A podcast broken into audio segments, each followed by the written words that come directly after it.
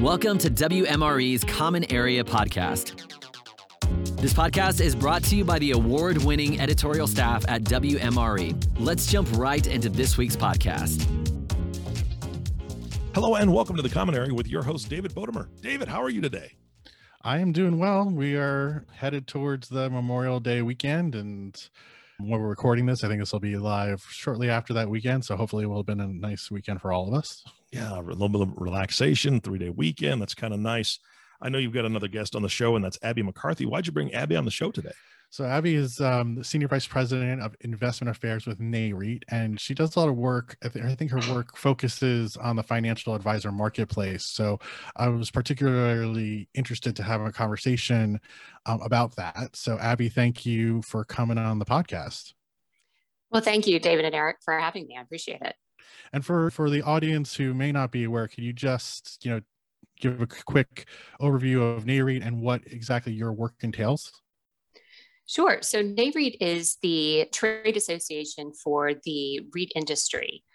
I am on the REIT research and investor outreach team, which our responsibility is to develop research for the investment marketplace.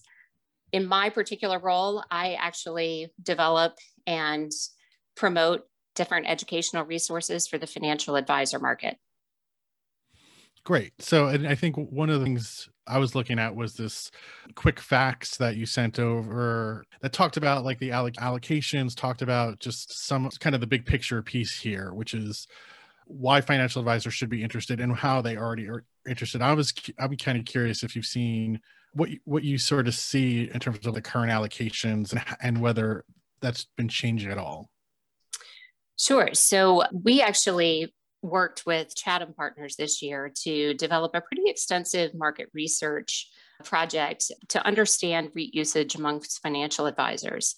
And we actually recently have received the results of that, and we're definitely pleasantly surprised that over 83% of financial professionals, which are advisors that are from RIAs and from the broker-dealer channels, are actually recommending REITs. A lot of what they cite as the primary reasons for recommending REITs are the portfolio diversification that REITs provide to diversified portfolios. Additionally, advisors definitely appreciate that REITs are a low-cost, effective, and liquid means of investing in the real estate asset class. So we were pleasantly surprised to see that there was very high usage of REITs among financial advisors. One of the important questions that was asked in the study was how given the current turmoil from the pandemic, do financial advisors view their allocations to REITs in terms of making any adjustments or changes to their clients' portfolios? And what the advisors actually told us that over the past 1 to 3 years, 82% of them actually have intended to increase or maintain their allocation. And now even looking forward, given kind of the year and a half that we've gone through with the pandemic, 92% of those advisors are actually looking to maintain or increase their allocations going forward. And I think what we really have gleaned from this research is that REITs really have a place that is well defined, I think, within a diversified portfolio, and advisors have taken note to that. So we were pleasantly surprised by the results. Yeah, that is interesting, given that if you're maybe a step removed from commercial real estate, you could see the year we had and all the uncertainty about at different times. Like, I know hotels are collapsing and retail is in terrible shape during the depths of the pandemic, or even now with some of the discourse around just the uncertainty about what's going to happen with offices and the return to office and what that's going to look like. Given all of that there's still this very high intention for advisors to point their clients to REITs. I think that's a pretty interesting insight. And I think some of that has to do too with that the REIT industry itself is a very diverse group of companies in that it represents so many different sectors that house the economy. When we see certain sectors, as you've mentioned, you know, obviously in the pandemic, there was some stress in the retail and lodging and office space. There are other sectors of the REIT industry that have actually really been able to take advantage of the pandemic. And I think I would specifically like to call out the industrial logistics, data center, and the cellular tower REITs. Really actually saw quite a bit of gain because of the way that the economy reacted to the pandemic, put their actual real estate in quite high demand. So the industry as a whole, while there can be some different secular trends or effects on certain sectors, has done quite well. And I think that overall, the long-term performance of the overall industry really bears that out.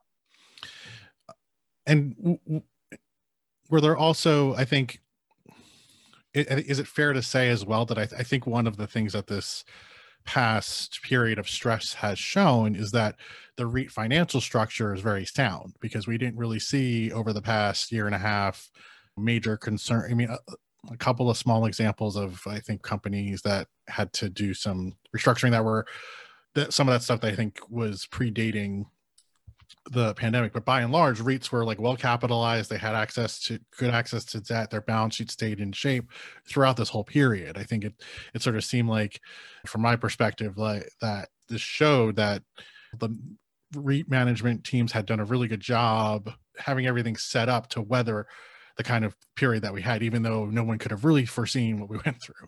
Do you think that's fair to say?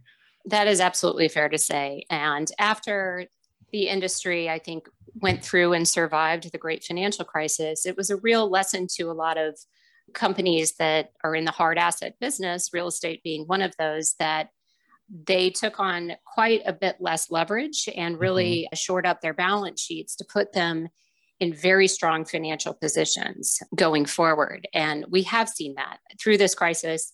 I think the REIT management teams have done a stellar job of making sure that their balance sheets were in good shape so they could kind of weather the storm. And they have. So in talking to financial advisors, are there big misconceptions or big questions that you run into a lot that you find yourself answering? So yes, the biggest misconception that is out there right now, which we address actually in the REIT Quick Facts Guide, is that because the most equities have become so highly correlated over the past several years, that there's very little room for diversification benefit.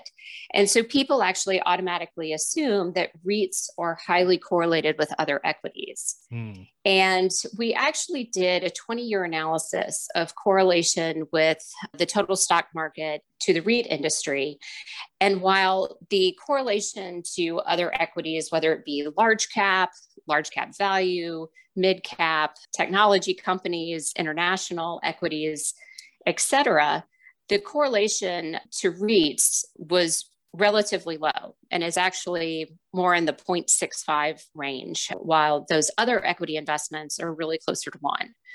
So that actually reinforces that diversification benefit that REITs offer to portfolios, that I think financial advisors have seen the data and we're hoping to produce a little bit more in the way of charts and graphs so that we can really highlight this low correlation for advisors and dispel that myth.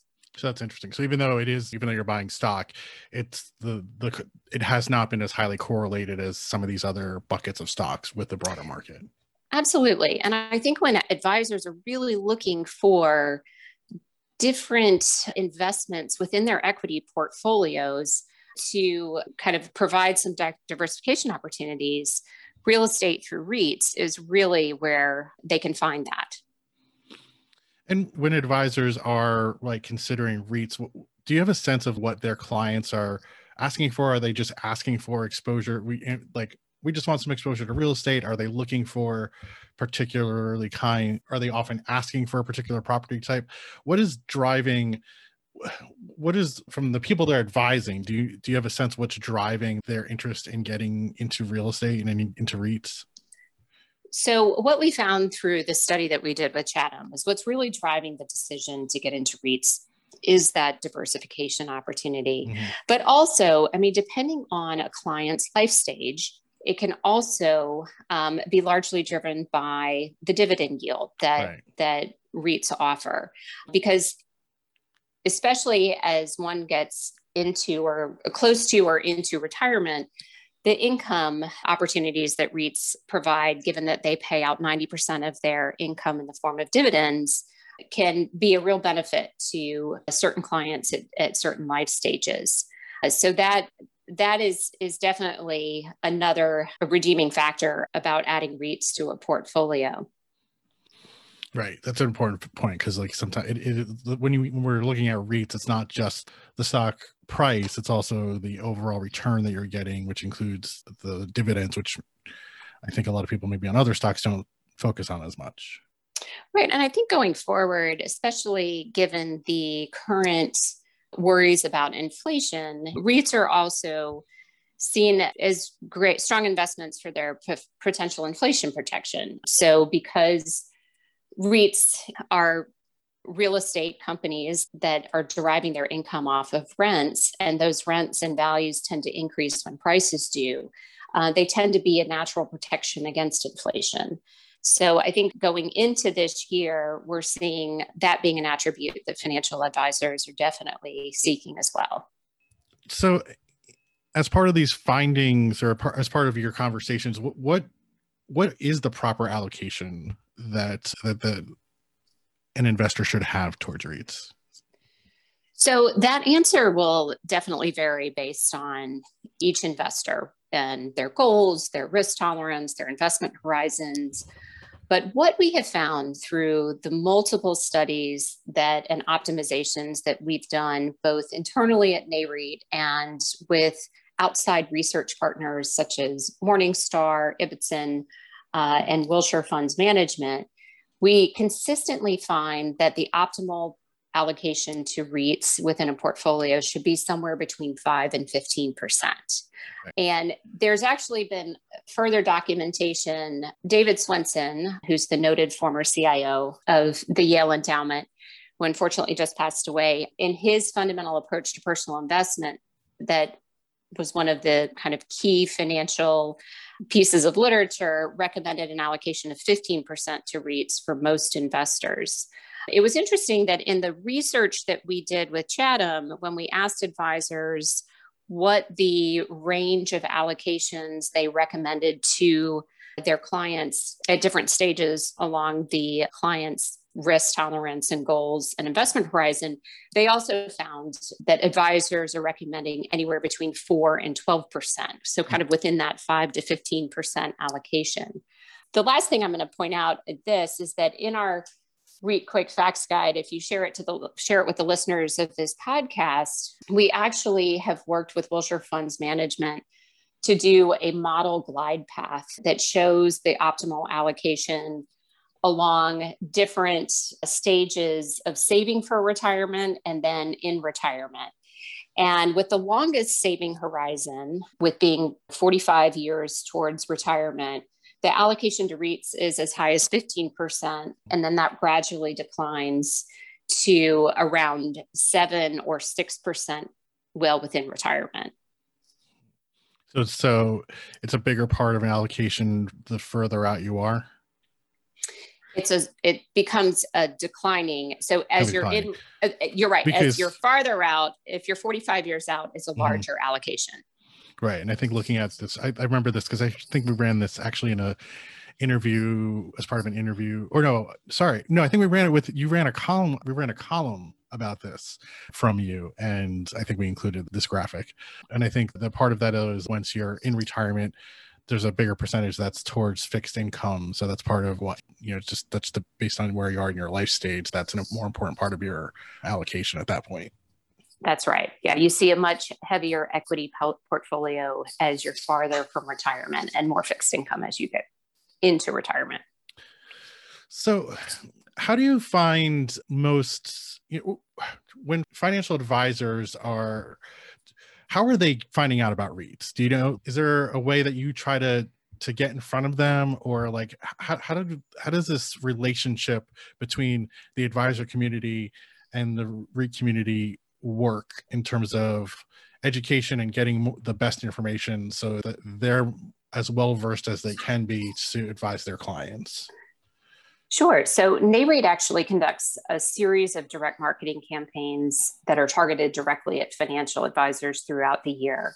Additionally, we have the REIT Quick Facts Guide, which we've talked a lot about in this podcast, that is on our website, along with a landing page specifically for financial advisors that actually walks you through all of this information.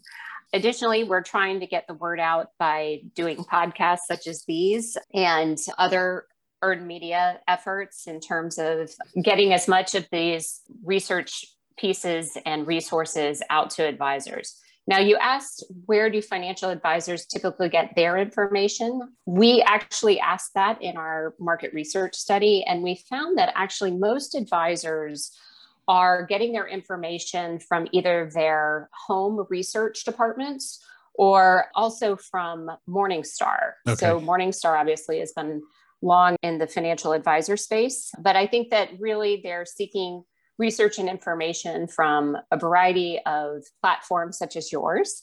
And also to the extent that we can push the information directly to them, Nareit has definitely taken on a very strategic and comprehensive outreach program in that regard. And do you see there opportunity for further ways of doing education? I think going forward, once the world gets a little bit more back to normal, I do think that using all of these great platforms that I think we have become much more versed in through the pandemic in terms of webinars and podcasts and different platforms that we can use to share the research and get the word out, I think will be something that we are looking to do more of going forward. And what about, competition? I don't know if competition is the right word, but I mean, I feel like I'm getting inundated at this point with other ways, of like constantly these new people pitching essentially new ways to invest in real estate.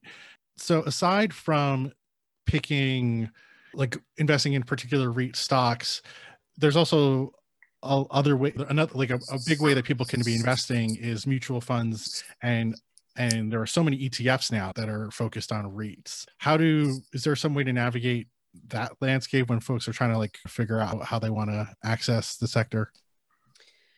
Sure. I think most people in the financial advisor space are still accessing REITs through active mutual funds, but you're absolutely right. There are so many different ways to access REITs depending on your investment goals. So you can invest directly in stocks and choose your own portfolio of REIT stocks, or there are REIT on Nareit's website, REIT.com, you actually can go in and look through, I think, over 300 mutual funds, real estate mutual funds and ETFs to get a sense of the different products that are out there. You can also actually do some research on those funds. We offer performance statistics, Morningstar ratings, and whatnot, so that it's a great resource for anyone who is looking to invest in a mutual fund or an ETF. So there are plenty of resources on our site. We actually also have a section where investors can, if they are interested in investing directly in REIT stocks, they can look at the REITs on a company by company basis. Right. And the mutual funds and the ETFs are often, some of them are geographic, some are property type. There's all these different ways that people kind of build these, right? There are a few sector ETFs. The mutual fund space is, I think, definitely, especially the active mutual fund space, is more of an exercise in getting the exposure to a certain number of companies within the industry. But yes, in the ETF space, you can look at things by different sectors, but some of the biggest products and the most successful products are really the broad-based investing in the entire industry and in the entire REIT market. yeah, so the idea, just you want to invest in commercial real estate as a broad strategy, get the best of everything, and look at some of these. Look at, you can buy some one of these funds. Exactly. Okay. Is there anything I've taken up, a good chunk of your time today for going through some of the stuff, so I appreciate it. Is there anything that I didn't ask you about, or any kind of other points that you wanted to pass on to our listeners? Well, I think the most important thing to take away from a discussion about REITs is that, again, as we talked about earlier, the optimal allocation to REITs has definitely shown a range of 5 to 15% within a portfolio. And the primary benefit and attribute of REITs is their diversification benefits that they offer to diversified portfolios. In addition, they're a low-cost, effective, and liquid means of investing in real estate that do help advisors in particular build more diversified portfolios that can cover the entire U.S. investment market. So, well, Abby, I want to thank you so much for coming on the podcast and answering all my questions. Great. Well, thank you, Dave. I appreciate it. Oh, and you mentioned the quick facts. Is it just REIT.com/quickfacts? That's right. REIT.com/quickfacts will take you to the landing page where you can access all of the information we talked about on this podcast. All right. That was great. What a great podcast. Abby, again, thank you so much for being on the show. David, of course, thank you for bringing Abby on the show. And our last thank you goes to you, the listening audience. Thank you so much for tuning in and listening to the Common Area Podcast with David Bodemer. If you have not subscribed to the podcast yet, please click the subscribe now button below. This way, when David comes out with a new podcast, it'll show up directly on your listening device. This makes it much easier to share these podcasts with your colleagues. Again, thanks for listening today. For everyone at WMRE, this is Eric Johnson inviting you back in 2 weeks for all the stories that matter to you. And we'll talk to you soon.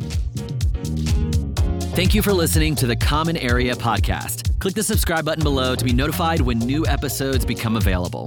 The information covered and posted represents the views and opinions of the guest and does not necessarily represent the views or opinions of WMRE or Informa. The content has been made available for informational and educational purposes only.